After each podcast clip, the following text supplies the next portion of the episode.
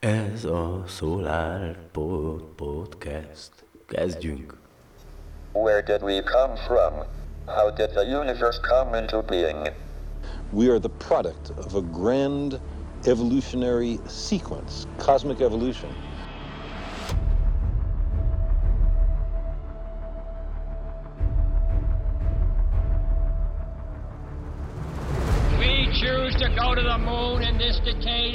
Other things, not because they are easy, but because they are hard.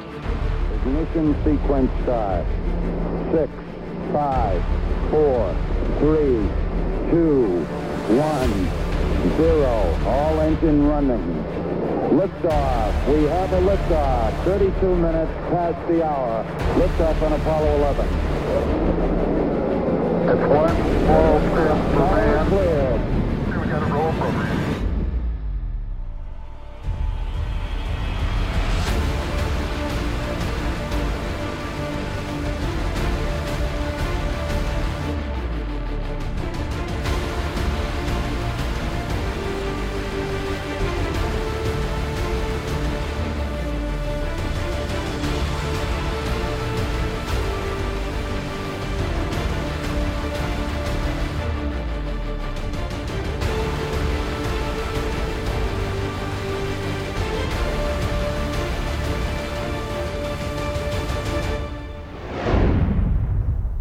Sziasztok! Szeretettel köszöntök mindenkit újra itt a SolarPodban. Lisó vagyok a házigazdátok, és egészségetekre igyunk egy korty bort, mert máshogy ezt az életet nem lehet elviselni. 2017. szeptember 27-e van, legalábbis a podcast rögzítésének az időpontja. Az ez, aztán, hogy mikor töltöm fel, azt nem tudom. Először is uh, szeretném megköszönni hogy azért néha vannak hallgatói visszajelzések, és Tamásnak köszönném meg, hogy írt azzal kapcsolatban, hogy valami nem biztos, hogy jó az MP3 bitrátájával, tehát mert hogyha megnyitja mondjuk az iTunes-on vagy egy alkalmazásba, és aztán megállítja, akkor nem tudja ott folytatni a, a podcast lejátszását, ahol abba hagyta, hanem az egészet újra kell indítania úgyhogy majd ezt az adást valószínűleg egy más módon fogom majd MP3-ba átalakítani. Remélem, hogy, hogy ez majd sikerülni fog, és hát ha már a legutóbbi adásban ugye szó volt a hurikánokról, akkor a Maria is, ami szintén egy hurikán, gyakorlatilag letarolta Puerto Ricót, és mint tudjátok, Puerto Ricóban található az Arechibói rádióteleszkóp is, és hát sajnos azt se kímélte. És most két cikket olvasnék fel ezzel kapcsolatban első körben. Az Égen Földön, Föld alatt nevű Facebook oldalról tudjátok, Mónika írja a fantasztikus cikkeit rengeteg témában, úgyhogy ha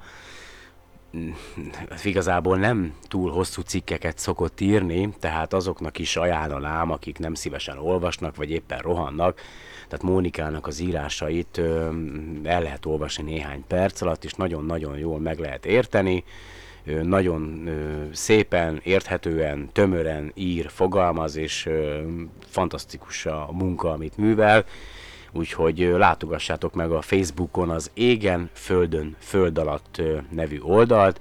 Egyébként Mónika cikkeit megtalálhatjátok még a matchnet.hu oldalon is, legalábbis egy részét, a, a Magyar Amatőr Csillagászok oldalán, tehát internetes oldalán, tehát a matchnet.hu, de akkor következzen most a cikk. Megsérült az Arecibo-i rádióteleszkóp a Mária hurikán miatt. Puerto Rico a Rum mellett az 1963-tól működő rádiótávcsőről híres. A Maria Hurikán napokra elzárta a külvilágtól az obszervatóriumot és az ott dolgozókat. Az obszervatórium jelenleg a második legnagyobb a világon, leginkább a SETI kutatásnak köszönheti hírnevét, azonban számtalan nagy jelentőségű felfedezéshez járult hozzá működése bő 5 évtizede alatt. A személyzet sértetlenül átvészelte a vihart a helyszínen, élelmiszer tartalék, generátor és saját furkút is a rendelkezésükre áll, azonban a telekommunikációs összekötetés nem működik, nincs áram és internet kapcsolat sem. Rádió adóvevő segítségével szeptember 21-én este sikerült kapcsolatba lépni egyik a helyszíre egy szervizúton nagy nehezen eljutó munkatársal, aki beszámolt a keletkezett károkról. A hurikán szeme Arecibo városa közelében haladt át, a 180 km per órás szél nem csak az áram és telefonszolgáltatás továbbítására szolgáló vezetékeket döntötte romba, hanem az erdős, hegyes vidéken átvezető utak legnagyobb része is teljesen járhatatlanná vált a kidőlt fák miatt. A hurikán a szél mellett hatalmas mennyiségű esőt is vitt, így az ennek nyomán kialakult villámárvizek tovább rombolták a sziget infrastruktúráját. A 300 méteres főtányér viszonylag sértetlenül megúszta a hurikán pusztítását, szerkezeti sérülések nem láthatóak, azonban néhány kisebb törmelék belezuhant a tányérba, több helyen összetörve annak hálószerű borítását. A kisebb, referencia jellel szolgáló 12 méteres tányér viszont teljesen tönkrement, a tányér felett felfüggesztett antenna ketté tört, belezuhant a tányérba, több helyen ripityára törte. A főtányér alapjában összegyűlő csapadékvizet, egy alapjá, a főtányér alapjában összegyűlő csapadékvizet a generátorok működtette pumpák kiszivattyúzzák, amíg persze kitart az üzemanyag, de várhatóan ebből már nem származik további kár. Egyelőre nem lehet tudni mikorra és mennyi pénzből sikerül majd kiavítani, de az biztos, hogy addig az obszervatórium nem tud minden hullámhoz tartományban dolgozni. Egy előre kérdéses, hogy mikor válnak újra járhatóvá az utak, illetve a szigeten jelenleg teljesen szünetelő áramszolgáltatást mikor tudják helyreállítani. Az obszervatórium a tudományos munkái mellett fontos jövedelemforrás a környék lakosságának is, egyrészt az ottani munkalehetőségek miatt, másrészt az odalátogató turistáknak köszönhetően. Ráadásul az obszervatórium a korábbi évtizedek hurikányait követően segítséget is adott a környező lakosságnak, pont az ivóvíz és a generátorok adta áramnak köszönhetően.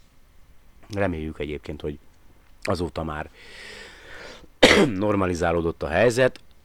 Néztem ilyen műhold felvételeket ugye a hurikán előtti és utáni állapotokról, az éjszakai Puerto Rico-ról, és hát szörnyű volt azt látni, hogy gyakorlatilag visszasüllyedtek a, a középkorba, vagy én nem is tudom, az, a villamos áram előtti időbe. Teljesen sötétség borítja szinte az, az egész szigetet a, a Maria hurikán átvonulása után, de hát az által nem is tudom, hogy egy napja néztem talán ezt a műhold felvételt, vagy két napja, nem tudom, ezek az akkori állapotok, tehát hogy több mint egy hete lassan nincs áram a szigeten egyébként.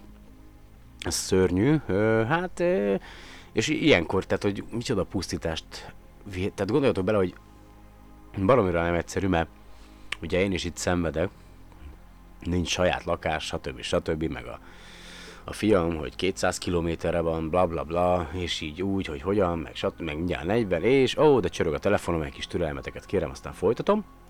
Na, elnézést mindenkitől, csak közben pont a fiam édesanyjával beszéltem meg egy-két dolgot. Mindegy, kamaszodik a gyerek, lassan 13 éves lesz, aztán vannak érdekes dolgok, de hát ez, ez van.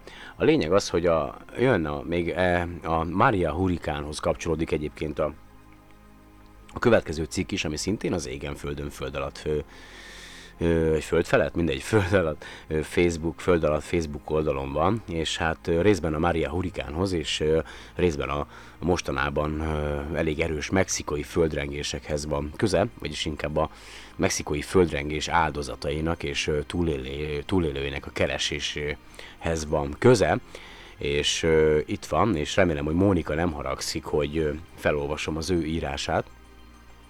Azt mondja, űrtechnika a katasztrófa elhárításban. A NASA Jet Propulsion Laboratórium, Laboratórium és a Homeland, Homeland Security Laboratóriuma által néhány éve megalkotott Finder nevű mikrohullámú radarberendezés segítségével kutatnak a mexikai földrengés, illetve a Puerto Rico csújtó Maria Hurricane romok alatt rekedt túlélői után. A bőrön méretű hordozható eszköz képes az emberi szívverést észlelni, akkor is, ha a szerencsétlenül járt embertársunkra omlott egy ház. A berendezésből sugárzott mikrohullámú rádiójel visszaverődéseit vizsgálják, Ezekből tudják elkülöníteni a dobogó szív vagy a lélegzetvétel okozta kis mozgások alapján azt, hogy hol van még élő ember. A speciális radart eredetileg az űrjárművek kismértékű elmozdulásainak észlelésére fejlesztették, azután jött az ötlet, hogy itt a Földön is nagy hasznát vehetjük, akkor alakították át a mai életmentő készülékké. A radar 6 méter tömör betonon vagy 9,5 méternyi romon keresztül képes érzékelni az alattereket életjeleit a szívverés és a légzés ritmusa alapján azt is el tudják dönteni, hogy egy ember vagy egy otreket állat van-e a romok közt. A készülék kifejlesztése és szimulált katasztrófa helyzetek során történt tesztelése után számos mentőcsapatot is kiképeztek a világ minden részéről, így ma már sok helyen elérhető az eszköz és, azonnali segítséget ad mentési munkálatok során már több katasztrófa helyzetben is jól vizsgázott, bár pontos adatok nincsenek arról, hogy hány ember találtak meg a segítségével, mivel számos mentéssel foglalkozó cég rendelkezik az eszközzel világszerte, és nincsenek visszajelzések a gyártó felé. Azonban a 2015-ös nepáli földrengés után négy ember kimentésénél biztosan ez az eszköz vezetett nyomra egy beomlott gyárépület, illetve egy másik ház alatt. Az eszköz persze nem csak földrengéseknél használható, kutathatnak vele bármilyen okból rombadölt építmények közt, vagy akár lavinák alatt is a túlélők után. A legnagyobb előnye a készüléknek, hogy a használatával nem szükséges olyan romokat is hosszú órák alatt, olyan romokat is hosszú órák alatt sokszor a mentőcsapatra nézve is életveszélyes helyzetben átkutatni, ahol nincs senki, míg közben esetleg a szomszédos rom alatt még éppen menthető állapotban valaki más várja a segítséget. Ha tudják, hogy hol találnak túlélőt, akkor hatékonyabban és gyorsabban lehet ezeket az áldozatokat kimenteni és akkor egyébként így visszatérek, csak közben egy meg, megállítom a hangfelvételt, bocsa az esetleges kattogásért, ami a, az adásban benne lesz. Pont néztem egyébként egy pár napja egy érdekes cikket egy külföldi oldalon, aztán most ebben a pillanatban osztotta meg Facebookon a, a hírek csillagászat.hu is a hírt, a, egy ilyen nagyon érdekes felfedezésről, amit szintén szeretnék veletek megosztani, meg aztán majd lesz egy kitérő, egy kis gondolatmenetem bizonyos dolgokkal kapcsolatosan, de hát azt már megszokhattátok. Tehát azt mondja, ez a hír www.csillagászat.hu oldalon található a hír, a címe pedig meglepő felfedezés a Hubble űrteleszkóppal, kettős kisbolygó üstökös csóvával a főövben. A Hubble űrtávcsővel meglepő felfedezést tettek egy üstökös aktivitást mutató főövbeli kisbolygóról kiderült, hogy kettős kisbolygó, vagyis két kisbolygó, ami egymás körül kering egyébként, és bár a magyar nyelvű cikk nem említi, de az angol nyelvű cikken le is írek, hogy körülbelül 100 kilométeres távolságba kering egymástól ez a kettős kisbolygó, amely ö, olyan az üstökösökhöz hasonló tulajdonságokkal bír, vagyis amikor napközelben ér, akkor csóvát bocsát ki magából, de folytatom a cikket.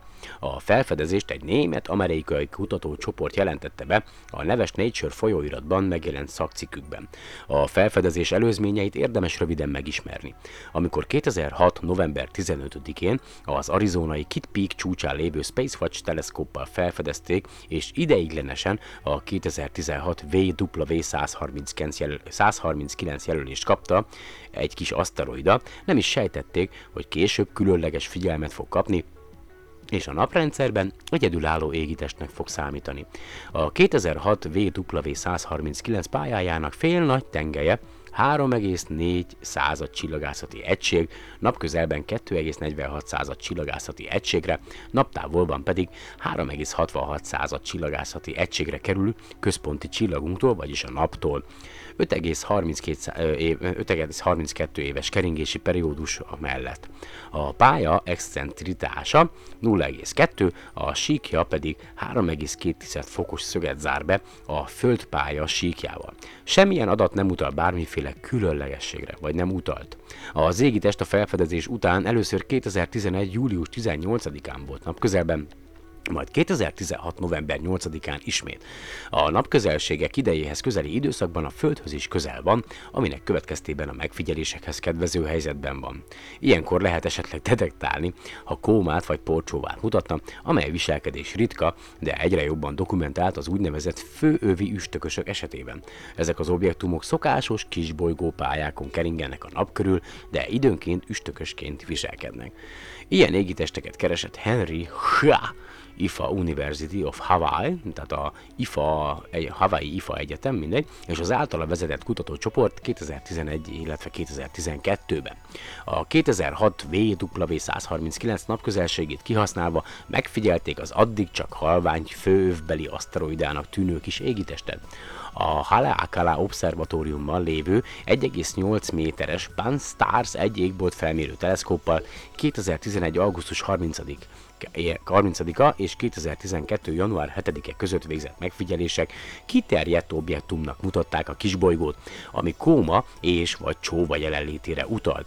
A Pan-STARRS egy távcsőnél jobb felbontású és nagyobb fénygyűjtő képességű teleszkópokkal végzett megfigyelések szépen mutatták, a 2016 vagy 2006 VW139 kómá, kómáját és csóváját. Mint például az ISO NTT New Technology Telescope, ami a La Silla, Chile, La Sillában, található műszere, a Gemini North Mauna Kea Hawaii, ugye ez Hawaii-on található, a Hawaii Egyetem 2,2 méteres távcsöve, Mauna Kea szintén Hawaii-ban található, bla, bla, bla, és más nagyobb teleszkópok is. Az alábbi kép, amit ti nem láttok, de én látom, az NTT New Technology Telescope 3,54 méteres távcsövével bla bla bla Sam Dati és Steven Lowry által a 2006 VW139 kisbolygóról felvételt mutatja, amelyen az elnyújtott porcsóva és nagy porkóma látszik. Egy német-amerikai kutatócsoport Jessica Agarwal Max Planck Institute Göttingen vezetésével, a Hubble űrtávcsővel és a 10 méteres Keck teleszkóppal is megfigyelték a kisbolygót. Képeiken szépen látszott a kisbolygó porkomája és porcsóbája. Eljött az időközben 288 p per 363 hivatalos nevet kapott égitest 2016-os napközelségi időszaka, amikor Agarwal és amerikai kollégái ismét a Hubble űrteleszkóppal indultak üstökös vadászatra. Ekkor jött a meglepetés, kiderült, hogy nem csak kómát és csóvát detektáltak, hanem az égitest is kettősnek mutatkozott. Ez utóbbi újdonság, hiszen semmi hasonlót korábban még nem láttunk.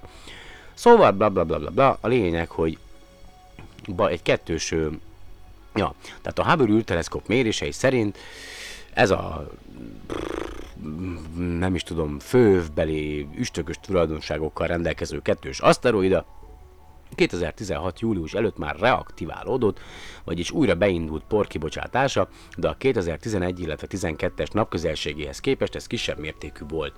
A megfigyelt aktivitást Agarwell és munkatársai szerint a víz kibocsátásával lehet magyarázni, azaz a kiszabaduló vízmolekulák magukkal ragadják a port a felszínről a kómába, hasonlóan a hagyományos üstökösökhöz. A vízjég feltehetően egy ütközés következtében elvesztett külső réteg alul került a felszíre. Ismeretes, hogy a kisbolygó között sok a kettős rendszer, de a 288P ezektől több tulajdonságban is eltér. Széles rendszer, azaz a komponensei egymástól távol vannak a méretükhöz képest, nagy az excentrit, citása, vagyis elnyújtott ellipszis pályán keringenek a komponensek, közel azonos a tömegük, és a üstökösökhöz hasonló sublimációs aktivitást és porkibocsátást mutat a rendszer. Agarwal és a kutató csoportja szerint a 288p üstökös aktivitása mintegy 5000 évvel ezelőtt kezdődhetett, és ez hülyeség, és 7,5 millió évvel ezelőtti ütközés törmeléke lehet Na mindegy, jó, akkor mindegy, jó, akkor itt az erébe keltezett. Na. És akkor itt jön a, az apró megjegyzés rész. Azt mondja, a hír megjelenését a Ginop kötőjel 2.3.2 kötőjel 15 kötőjel 2016 kötőjel 0003 kozmikus hatások és kockázatok KHK projekt támogatta. Agyfasz kapok, bocsánat. A projekt támogatta, meg ezt támogatta, meg azt támogatta. Tudjátok, nem tudom, hogy mennyire, mennyire hallgatják fiatalabbak is a, a podcastet, tőlük ugye elnézést kérek azért, mert van néhány adás, amiben ö, kisé elengedem magam, vagy túlságosan is, és ö, kifejezéseket használok. E, tényleg nézzétek el nekem, ilyen világban élünk, na mindegy. És ö, ugye azt tudjátok, hogy néhány adásban, vagy podcastben sokszor megemlítettem, hogy ö, az éppen aktuális rendszer, vagy a mostani rendszer, vagy tök mindegy, az előttük lévő rohadtul nem érdekel, az, az van, hogy, hogy, hogy igazából egyik sem akarja azt, hogy kiművelt emberfők és gondolkodó emberek rohangáljanak szerte ebben az országban. És jönnek a választások, ugye? Jövőre ugye választások lesznek, és ö, kézzétek el, most, most volt múlt héten a, a Tudományok Fővárosa rendezvény Budapesten. az a csapat rendezte, aki egyébként a tavalyi 2016-os ö, Földnapja Tudományfesztivált ott a, a, nem a múzeumnál, tudjátok, a, a körúton, amiről van is egy podcast is, és, és képzeljétek el, hogy idén nem volt ö, Földnapja Tudományfesztivál, tehát 2017-ben elmaradt valamilyen oknál fogva, és aztán én egyszer írtam ennek a, a, a, a cégnek, vagy én nem is tudom milyen konzorciumnak, vagy a fene se tudja micsodának, hogy, hogy, hogy idén miért nem volt Földnapja Tudományfesztivál, és hogy mi ez a, a Tudományok Fővárosa nevű rendezvény, és hát írták, hát, hogy, hát, hogy nem ők rendezték a, a 2016-os ö, Földnapja Tudományfesztivált, meg hát nem tudják mi van a 2017-tel, de most lesz a, a tudományok fővárosa, és akkor írtam nekik, hogy ember a weboldalotokon ott van referenciának feltüntetve a 2016-os Földnapja Tudományfesztivál. Ja tényleg, té- tényleg, azt mi rendeztük, ez volt, érted, ez volt a válasz. És akkor jönne, kinev, Balog Zoltán, oktatásért felelős, nem tudom kicsoda, volt a fővédnöke ennek a, a tudományfesztiválnak, és Dafkenem mentem el, és Dafkenem érdekelt, és Dafke rohadjon meg mindenki, hogy, hogy, hogy egész nem tudom hány éven keresztül teszünk mindenre, és, és mindenkire, és aztán ugye van az M5 nevű csatorna, a, a köztévének a csatornája, a, ami a, a műsorlista legaljára van elrakva, tehát, tehát, tehát, hogy ha valaki mondjuk elkezdi lapozgatni a, a csatornák között bármilyen ö, szolgáltatónál, akkor a, az M5 ö, csatorna, ugye, ami oktatással foglalkozik, egyébként, meg természettudomány, tehát baromira jó kis csatorna, egyébként nagyon sok rétű dologgal lehet ott találkozni, tehát a, a a, tehát a, a, azt mondom nektek, hogy a köztévé csatornái közül a, a legjobb csatorna, viszont a legutolsó a, a csatorna kiosztási listán, hogy minél kevesebb ember találja meg, és tehát mit akartam ebből kihozni? Ja azt, hogy most jönnek a választások, és most hirtelen olyan fontos számunkra a tudomány, és olyan fontos számunkra az, hogy kiművelt és okos emberek rohangáljanak ebbe az országba, hogy el nem tudjátok képzelni de amikor olyan véleményeket hallok emberektől, hogy az egyetemeken valakinek a, a, a doktori munká, vagy diszertáció, vagy nem tudom micsodája, vagy vizsga munkája, az gyakorlatilag olyan tananyag, amit még 20 éve tanítottak, tehát hogy a, a legtöbb anyag, amit, amit tanítanak az egyetemeken, azok elavultak, nem haladnak az idővel, az újabb ismeretekkel, legalábbis én ezt hallottam, nem jártam egyetemre, javítsatok ki, ha tévedek, tehát, hogy nekünk annyira fontos most a tudomány, de miért fontos? Azért, mert jövő tavasszal választások lesznek. Utána leszarjuk az egészet megint. Úgyhogy ne hagyjátok magatokat átverni, nem tudom én se, hogy kire kéne szavazni, hogyha felnőttek hallgatjátok a podcastet, fogalmam sincs. Egyik nagyobb tolvaj, mint a másik. Nem tudom, mit kéne csinálni. Őszintén nem tudom ebben a rossz helyzetben számunkra az lenne a legjobb, ha, ha minél összetettebb és minél ö, változatosabb lenne a, a, az a, az a hát, léhűtők társasága, akiket megbízunk azzal, hogy az országunk ügyeit, illetve a, a igazgassák, és hát ugye más nem tudok rájuk mondani, mint hogy ingyen élők, hiszen a mi pénzünkből élnek. De tehát én azt mondom, hogy az lenne a legjobb egyébként, hogyha minél több párt be lenne szavazva a parlamentbe jövőre, és aztán szívják egymás férét, vigyék a fizetésüket haza, csak hagyjanak minket élni, rohadjanak meg. Na mindegy, ez az én véleményem, nektek lehet más véleményetek, nincs ezzel semmi gond, ti is elmondhatjátok egyébként bárhol, bármikor. Elnézést, hogy én ebbe a podcastbe ezt most belekevertem, bár beleszoktam szerintem, és még mindig vagytok néhányan, akik rendszeresen hallgatjátok az adást. De most egy kis szünet, mert iszom egy kogy aztán folytatom érdekes témákkal, legalábbis remélem, hogy érdekes lesz számotokra. Ja, itt is vagyok gyerekek. Tudjátok, hogy sokszor beszéltem már az Ort felhőről, és akkor így a Wikipédián rákerestem először az angol nyelvű oldalon, hogy beszéljünk egy kicsit róla, aztán találtam magyar nyelvű szócikket is, abban egy néhány információ nem egyezik az angol oldalon található információval, ez, ez leginkább az ort felhő nagyságával kapcsolatos számadatok, de nincs ezzel semmi gond. Engedelmetekkel.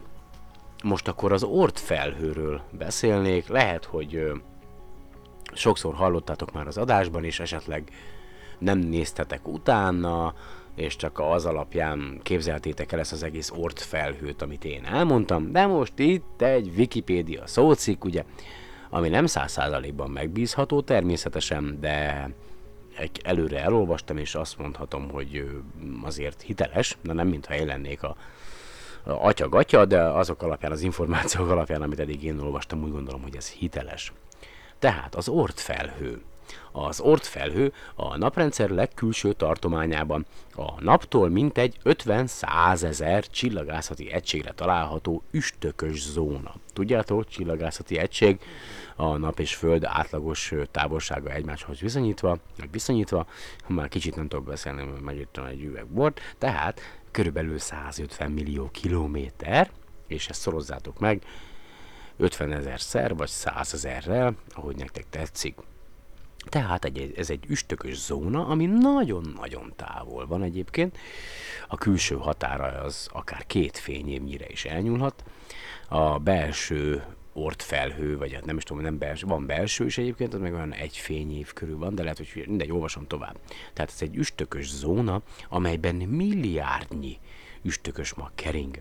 Elsőként Jan Henrik Ort, holland csillagász 1900. április 28-án született Franeckerben, és 1992. november 5-én halt meg Leidenben. Tehát Jan Ort feltételezte a létezését. Ha valamilyen külső hatás, például egy szomszédos csillag közelsége megzavarja az Ort felhőt, na, itt most meg kell állnom, ugye tudjátok, hogy van a, a, a NASA-nak azt hiszem, mert lehet, hogy az Európai űrügynökségnek is, inkább az Európai űrügynökségé, a Gaia nevű űrszonda, amely azt a célt, azt csinálja, most itt van előttem az alkalmazás, igen, mi a, a, a feltérképezi gyakorlatilag a, ö, tehát a, azt mondja, tehát a Gája egy sarokkő küldetése az Európai űrügynökségnek, tehát az az Európai űrügynökségnek a, az űreszköze.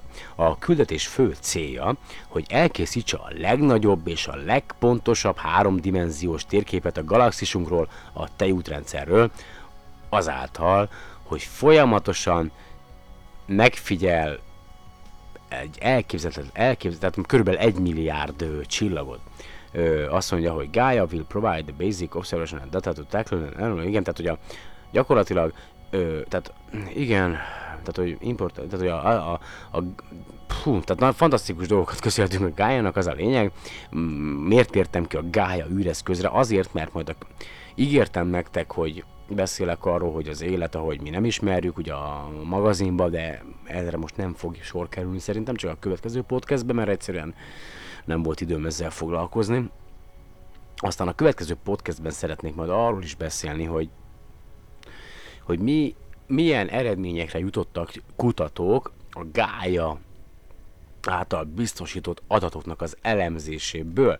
Tehát ugye itt azt írja a Wikipédia szócik, hogy a naprendszerünkhöz közel elhaladó csillagok is majd erről lesz egy jó téma, mert egy kutatócsoport visszamenőleg, illetve előre is megpróbálta kiszámítani azt, hogy mikor, ö, melyik csillag a tejútrendszerben milyen közelségbe fog elhaladni a, a, tehát a naprendszerünkhöz viszonyítva, és hogy ez milyen hatással lehet ö, a naprendszerre, a Földre és minden másra, ugye?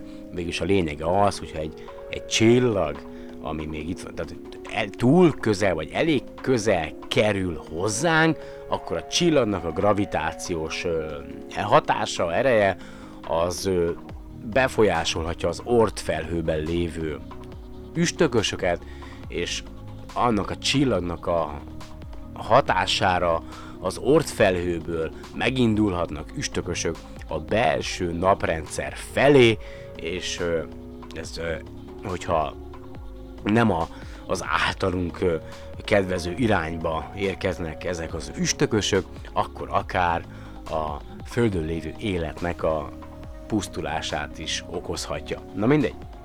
Tehát, azt mondja, ha valamilyen külső hatás, például egy szomszédos csillag közelsége megzavarja az ort felhőt, akkor egyes üstökösök megszökhetnek, mások pedig olyan pályára térhetnek, amelyen a nap közelébe érve a felmelegedés következtében gázburkot, vagyis kómát bocsátanak ki, melyből csóva is keletkezhet. Az üstökös ilyenkor válik igazán látványossá. A naprendszer keletkezésekor a bolygóká alakuló protoplanetáris korong anyagának maradékából alakultak ki, vagy alakultak ki az ort felhőt alkotó üstökös magok, de a keletkező nap körüli nyílt halmaz közelben elhaladó többi csillagával kölcsönhatás folytatott a felhő, a benne keringő égitestek egy része más csillagok körül alakult ki. A Kuiperöv és a Sword korong, a másik két Neptunuson túli objektumcsoport kevesebb, mint egy ezred részére van az Oort felhő távolságának. Az Oort felhő külső kiterjedése meghatározza naprendszerünk gravitációs határát. Az Oort felhő két különálló régióra bontható. Egy gömb alakú külső Oort felhő és egy korong alakú belső Oort vagy Hills felhő. Az Oort felhőt felépítő tárgyak javarészt víz, ammónia és metániékből állnak. A csillagászok úgy vélik, hogy az Oort felhőt felépítő anyagok a naphoz közel alakultak ki, majd az óriás bolygó gravitációs hatására szétszóródtak a naprendszer fejlődésének korai szakaszában. Bár nincsenek célzott megfigyelések az Oort felhővel kapcsolatban, vagyis még senki nem látta, a, és senki nem bizonyította a létezését, a csillagászok úgy vélik, hogy ez a forrása az összes hosszú periódusú és a Haley típusú üstökösnek, melyek a naprendszerbe lépnek, és sok Kentaur és Jupiter családú üstökösnek is. A külső ortfelhő csak lazán kötődik a naprendszerhez, és így könnyen fejt ki rá hatását, vagy fejti ki rá hatását az elhaladó csillagok gravitációs vonzása, és a tejútrendszer maga is. Ezek az erők esetenként elmozdítják az üstökösöket a felhőben lévő pályájukról, és a belső naprendszer felé küldhetik őket. Pályájuk alapján a legtöbb rövid periódusú üstökös a szort korongról érkezik, de néhány az ort felhőből eredendezhető, eredendezhető, Na, eredeztethető. Bár a Kuiperő és a távolabbi szort korong megfigyelt és feltérképezett, csak négy jelenleg ismert Neptunuson túli objektum, azaz a 90.377 Sedna, a 2000 CR 105, a 2006 SQ 372 és a 2008 KV 42 tekinthető a belső ort felhő lehetséges tagjának. Tehát a hipotézis. 1932-ben az észt csillagász Ernst Öpik feltételezte, hogy a hosszú periódusú üstökösök egy a naprendszer legszélén keringő felhőből származnak. Ezt az elképzelést egy holland csillagász Jan Henrik Ort 1950-ben újraélesztette egy paradoxon megoldásának eszközeként. A naprendszer létezése óta az üstökösök pályája változó. Végső soron a dinamika szabályai szerint az üstökösöknek össze kell ütközni a nappal, vagy egy bolygóval, vagy a naprendszerben található égitestek perturbációjának köszönhetően ki kell repülnie. Sőt, az üstökösök illékony összetétele azt jelenti, hogy azok újra és újra megközelítik a napot, és a sugárzás fokozatos, fokozatosan addig forralja az alkotó elemeiket, amíg az üstökös fel nem bomlik, vagy egy szigetelő burok nem alakul ki rajta, amely megakadályozza a további kipárolgásokat. Így indokolta Ort, hogy egy üstökös nem alakulhat ki jelenlegi pályáján, és létezésének szinte egész ideje alatt egy külső területen kell tartózkodnia. Tehát menjünk vissza a perturbációjának. Mi is a perturbáció? A perturbáció a bolygók üstökösök mozgásában más égitestek gravitációjának következtében jelentkező zavaró hatása. Például A Halley-Bob üstökös keringési ideje a Jupiter gravitációs vonzásának következtében 2800 év helyett 4200 évre emelkedik. Na de menjünk vissza az Ort felhőre. Az üstökösöknek két fő osztálya van. Rövid periódusú üstökösök, más néven ekliptikus üstökösök, és hosszú periódusú üstökösök, más néven közel izotróp üstökösök. Az ekliptikus üstökösök viszonylag kis pályájuk, pályájúak, 10 csillagászati egység alattiak, és követik az ekliptikus síkot, amelyben a bolygók is keringenek. Szinte az összes izotróp üstökös pályája igen nagy, több ezer csillagászati egység, és az ég bármely irányából feltűhetnek. Ort megállapította, hogy van egy kis kiugrás azon közel izotróp üstökösök számában, amelyek abszis pontja a naptól legtávolabb eső pályapontja, mint egy 20 ezer csillagászati egység, és feltételezte, hogy van egy gömb alakú izotróp eloszlású tározó ebben a távolságban. Azok a viszonylag ritka üstökösök, amelyek körülbelül 10.000 csillagászati egységű pályán mozognak, valószínűleg többször is megkerülték a naprendszert, és pályájukat a bolygó gravitációs ereje a rendszer belseje felé húzta el. Az Oort felhő felépítése és összetétele az Oort felhőről azt gondoljuk, hogy hatalmas, a naptól számított 2000 és 5000 csillagászati egységtől, ami 0,03 század és 0,08 század fényé, 50 ezer csillagászati egységig, ami körülbelül 0,8 fényév terjedő teret foglal el. Egyes becslések a külső peremét 100 ezer és 200 ezer csillagászati egység másfél, illetve kicsivel több mint három fényév közé teszik. A régió felosztható a gömb alakú külső ort felhőre, és egy fánk vagy gyűrű alakú belső ort felhőre. A külső felhőre csak gyengén hat a nap gravitációja, és innen szakadnak el a hosszú periódusú és esetleg héli típusú üstökösök a Neptunus pályáján belülre. A belső ort felhő Hills felhő néven is ismert, J.G. Hills után elnevezve, aki 1981-ben fedezte fel a létezését. A modellek szerint a belső felhőben tízszer vagy százszor annyi üstökös mag van, mint a külső halóban. Úgy fest, ez, úgy fest ez egy lehetséges forrása a viszonylag vékony külső felhő utánpótlásának, minthogy az utóbbiban található üstökösök száma fokozatosan csökken. A Hills felhő magyarázatot nyújt az Ort felhő több milliárd éves létezésére. A külső Ort felhő elméletileg több billió objektumot tartalmaz, amely nagyobb, mint egy kilométer. Ezekből sok milliárd abszolút fényessége nagyobb, mint 11, ami megközelítőleg 20 kilométeres átmérőt jelent. A szomszédos objektumok általában több 10 millió kilométerre találhatók egymástól.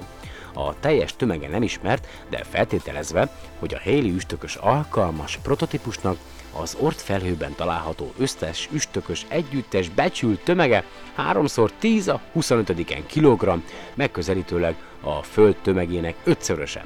Korábban azt gondolták, hogy nagyobb tömegű, akár a Föld tömegének 380-szorosa is lehet, de a hosszú periódusú üstökösök méret szerinti eloszlásának jobb megismerése után a becsült értékek jóval kisebbek lettek.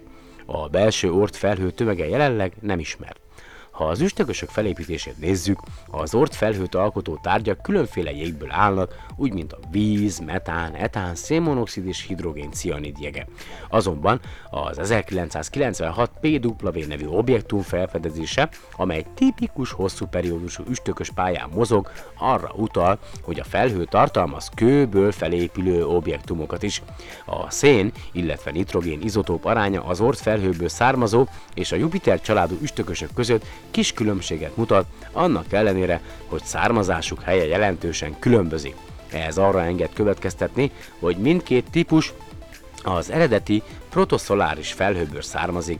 A következtetést az Ort felhőből származó üstökösök szemcseinek vizsgálata is alátámasztja, valamint a legutóbbi tanulmány a Jupiter családú üstökösről, a Temple 1-ről. Na mindegy. Ja, tehát mi az eredete az Ort felhőnek? Beszéltem erről, túl sok mindent nem kell erről elmondani.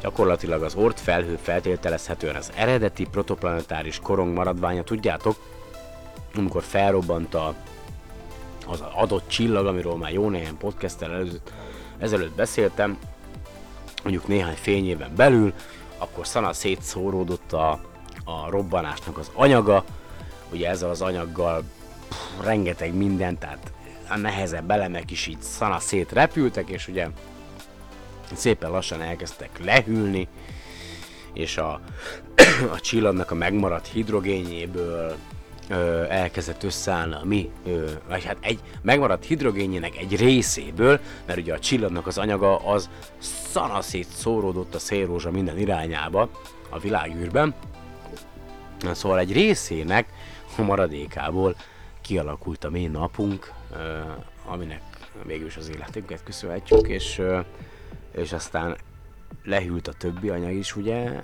a nehezebb elemek is, és összeálltak egy ilyen protoplanetáris korongá, és ebből a protoplanetáris korongból, ebből a mindenféle kőzeteket és gázokat tartalmazó korongból alakultak ki aztán a bolygót. Tehát igazából figyelgetünk meg, vagy látunk ilyen protoplanetáris ködöket, de, de ugye nem, a mi életünk kevés ahhoz, hogy, hogy ezt ténylegesen végigkövessük és megfigyeljük, de a, a tudomány fejlettsége, a, az a hihetetlen mértékű és mennyiségű értelmes és intelligens és gondolkodó ember, akik ezeket a elméleteket, aztán megfigyeléseket elvégzik, meg elméleteket kitalálják és megalkotják, hihetetlen milyen... Tehát, hogy amikor ugye tavaly volt a Brain Bar, Budapest idén is volt, de tavaly, amikor ott voltam, akkor itt volt ugye Chris Hadfield, ezredes, és alapvetően ugye egy ilyen, azt, azt gondolják rólam, hogy én egy ilyen, már érdekes egyébként, de hogy a, akik ismernek, akikkel a napi kapcsolatban vagyok a munkahelyemen, hogy én egy, én egy köcsög bunkó, nagypofájú ember vagyok, legalábbis szerintük, mert ezt látják belőlem, és, és amikor Chris Hadfield-el találkoztam, és, és kezet fogtam vele, úgy éreztem magamat, mint egy, mint egy 6 vagy 7 éves kisgyerek, és így, oh, yeah. tehát, hogy meg se bírtam szólalni, ez az ember járt a világűrben, és, és én kezet fogtam vele, és, és ő még csak, tehát, hogy, hogy és aztán, tehát ú, milyen érzésem lenne, hogyha olyan emberrel találkoznék, aki, aki tényleg olyan elmével bír, hogy én számomra az felfoghatatlan. Na mindegy, és hogy gondoljatok bele, hogy reggel felkeltek, csörög az a francos ébresztő óra, elmentek dolgozni reggel, hajnalban fél négykor szoktam kelni, mindegy, és elindultak dolgozni, mármint nappalos héten fél négykor kelek, és, és mentek, és iszáltak a kávét, és tele van mindennel a hócipőtök, és, és közben meg, tehát a mi életünk a, a világegyetemhez képest egy hangya faszni, semmi. Tehát mi mi csak hisszük, hogy mi számítunk. Mi csak hisszük, hogy mi fontosak vagyunk. De, de a világegyetem számára mi teljesen jelentéktelenek vagyunk. Mi semmik vagyunk.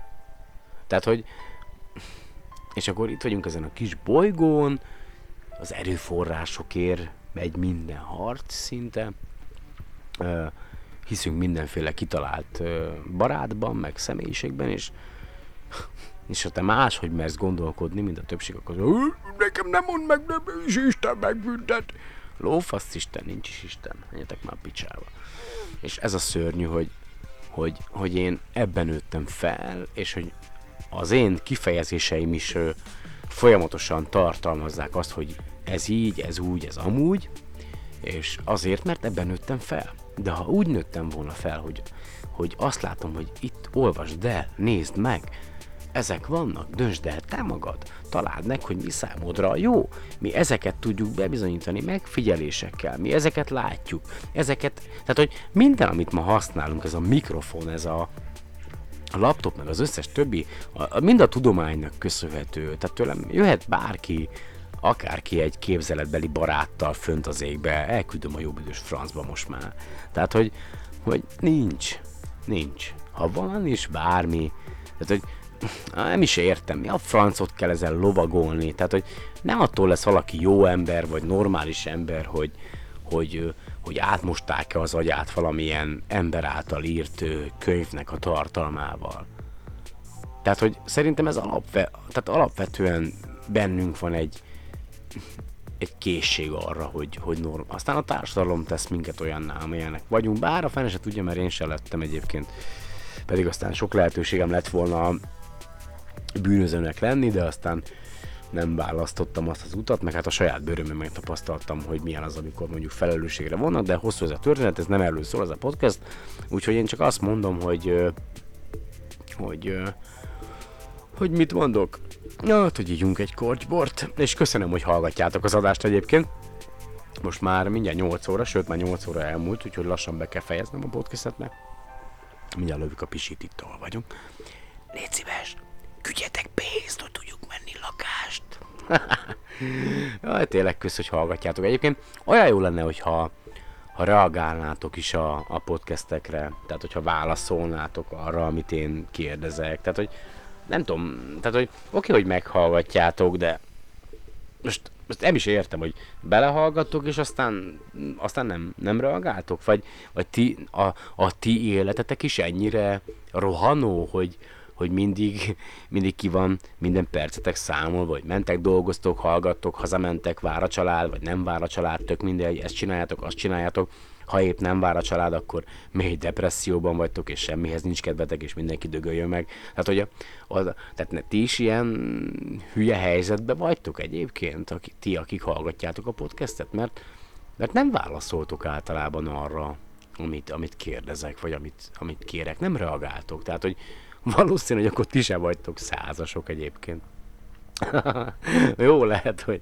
De egyébként, ja, üdv a klubban. Ö, nem tudom, elköszönjek mára?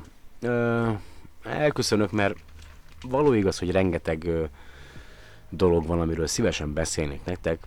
Például van itt egy ö, küldetés a napba, amiről már ugyan volt szó, de a legújabb ö, All About Space-ben, amit kaptam, van egy, egy teljes cikk egyébként ö, erről a Parker nap űrszondáról, amit ugye a NASA-hoz, hát ugye nem, nem túl hű, hűen, de most jelenleg egy élő szeméről neveztek el, vagy neveztek át.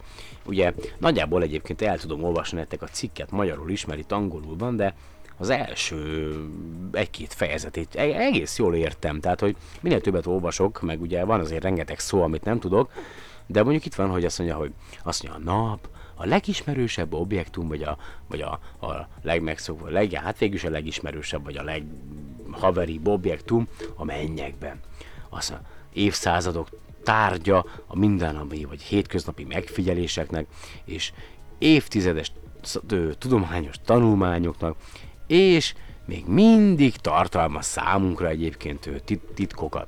Azt mondja, a hőmérséklete a látható felületén, a fotoszférán 5500 Celsius fokot is eléri, vagyis az 9932 Fahrenheit egyébként, belül, legbelül, ahol a fúziós reakció lejátszódik, elképzelhetetlen mennyiségű energiával. Brrr, ugye ennek köszönhetjük az életünket. A hőmérséklet eléri a pokoli 15 millió Celsius fokot is, ami amúgy 27 millió Fahrenheitnek felel meg. Azt mondja, hogy nyilvánvalónak tűnhet, hogy a korona, ugye a, a csillagunknak, vagy a központi csillagunknak a külső, vagy ennyi kis gyenge légköre, ugye, ö, hűvösebb, mint mondjuk a belseje, vagy a, vagy a felszín. De nem! Amit ugye egyébként a, a, a magát a, a napnak ezt a, a külső részét, a, a, az atmoszféráját, azt csak akkor láthatjuk innen a Földről, amikor teljes napfogyatkozás van egyébként. Tehát ugye nyilvánvalóan tűnik, hogy az, az hűvösebb, de nem. A hőmérsékletek egyébként a koronában elérhetik uh, azt mondja, azt mondja, a temperature actually rise back in the több millió fokot is elérhetünk egyébként a, egy hatalmas területen, ami körülveszi a napot. Ez a terület, ami két millió, tehát a két millió Celsius fok is lehet, e, ez a terület, ez durván 6-8, mi van? Igen, tehát 6-8 millió kilométer magasra is felnyúlik.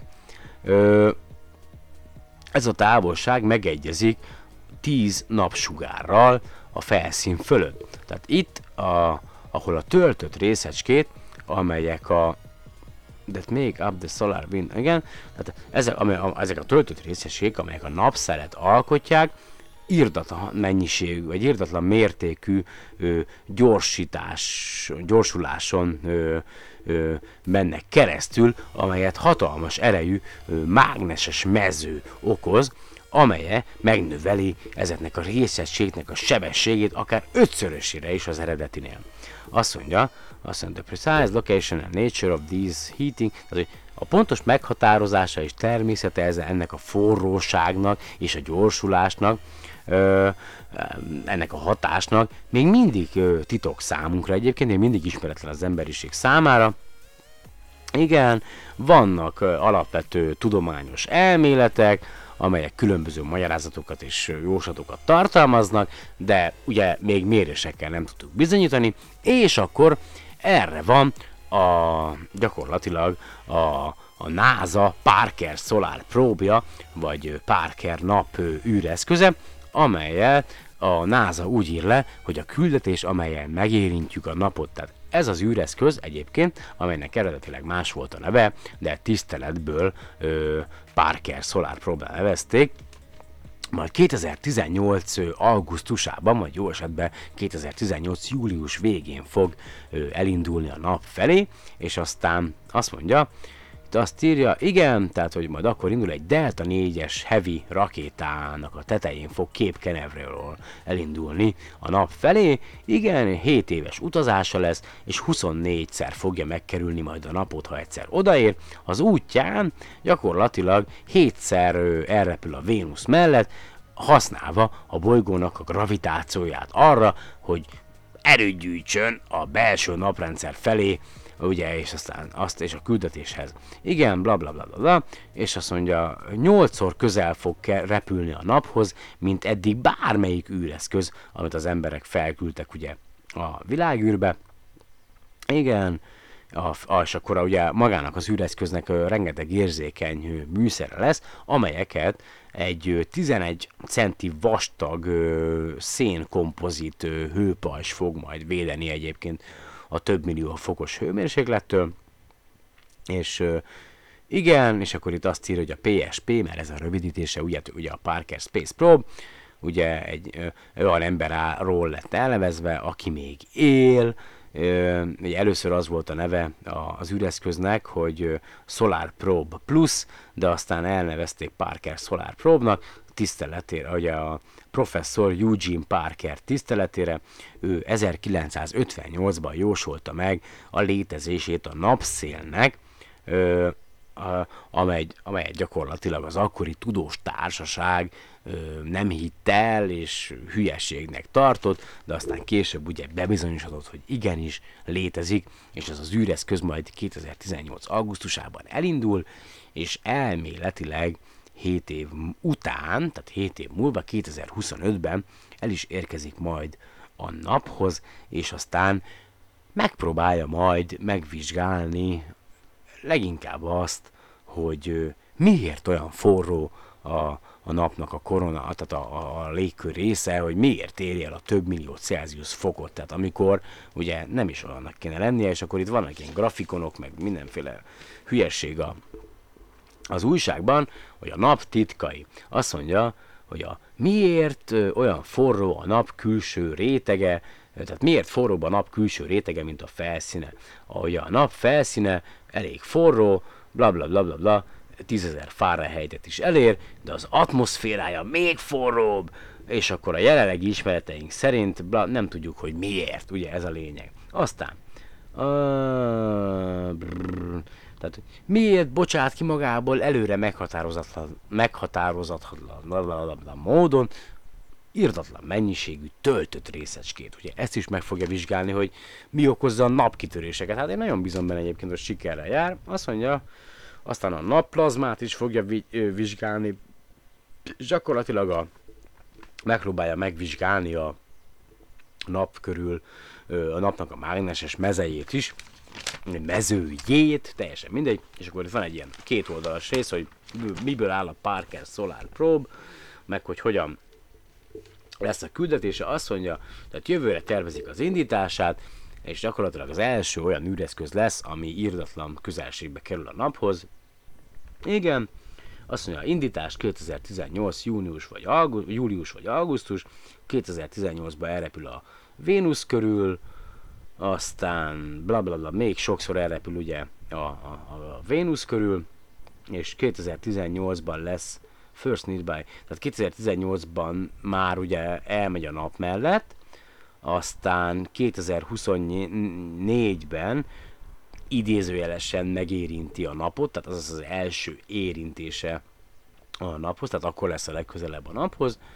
Azt mondja, a legközelebbi távolság a naphoz az ö, 35 és 9 és félszer, tehát, tehát hogy a, a nap sugárának a 35-szöröse, illetve a 9 és félszerese lesz. Igen, a legtávolabbi távolsága a nap felszínétől pedig ö, 1,2 és 0,73 szorosa annak a távolságnak, amire a Föld kering a nap körül. Igen, és akkor miből áll maga a rendszer? A Solar Array Cooling System, igen. Igen, van egy hűtőrendszer, amely védi, bla bla bla. Akkor van egy antennája, amely a rádió kibocsátást méri.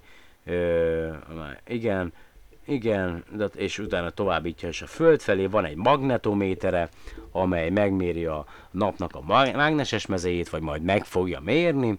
Aztán van egy hőpajzsa, ami 11,5 cm vastag, és ö, azt mondja, hogy kibír több mint 1400 ö, Celsius fokos hőmérsékletet, igen, és tehát, hogy a, ott, amikor a hőpajzs 1400 Celsius fokon ö, izzik, akkor a hőpajzs mögötti űreszközök gyakorlatilag meg szobahőmérsékleten működnek. Azt mondja, hogy van egy Solar Array Winds, azt mondja, hogy a, a Solar űr, űrszonda panelei azt mondja, igen, will power the spacecraft on its journey, tehát hogy igen, tehát lesznek napelemei, amelyek ö, gyakorlatilag energiával ellátják az űreszközt, igen, igen, it will also ensure that panel power level temperature don't, jó, bla bla bla, amelyek majd be lesznek hajtva akkor, mikor a nap közelségben kerint, akkor lesz itt egy széles látómezű képalkotó eszköz a Polar űreszközön, amely gyakorlatilag fényképeket fog készíteni a koronáról és a, a nap belső helioszférájáról, és ah, igen, bla bla bla bla úgyhogy elég sok mindennel fel lesz szerelve, egyébként a cikk sokkal hosszabb, csak tényleg nincs, nincs, nincs lelki erőm és, és tényleges időm arra, hogy én ezt mind magyarul leírjam, ugye a hétköznapi életben. Nézzétek el nekem, ha tényleg érdekel titeket a dolog, akkor rákerestek a Parker Solar Probe-ra, jó, tudom, hogy angol nyelven van, nem tudom, hogy magyar nyelven mennyi információt találtok, de akkor keresetek rá a Parker nap mm, űreszközre, vagy a Parker megfigyelő eszközre, és akkor hát, ha kidob valamit magyar nyelven is. Ja, köszönöm szépen egyébként, hogy ma is meghallgatatok, most már tényleg egy óránál tartunk, szintén szóval nagyon kell már pisilnem, úgyhogy mindjárt kimegyek. Mivel búcsúzzak el tőletek? Na, úgyis megszoktátok, hogy hülye vagyok, úgyhogy következzen valami kellemes, lájtos zene, aztán kívánok nektek további szép napokat, és hogyha bármi véleményetek, kérdésetek van, akkor nyugodtan írjátok meg, tök mindegy, ez egy amatőr podcast, ennyi, nem muszáj hallgatni, ha nem tetszett. Ha meg tetszett, ha meg tényleg úgy gondolkodsz, hogy én, akkor várlak legközelebb is szeretettel. Addig is mindenkinek kívánom a legjobbakat. Lisó voltam, köszönöm, hogy ma is meghallgattatok. Szevasztok! Música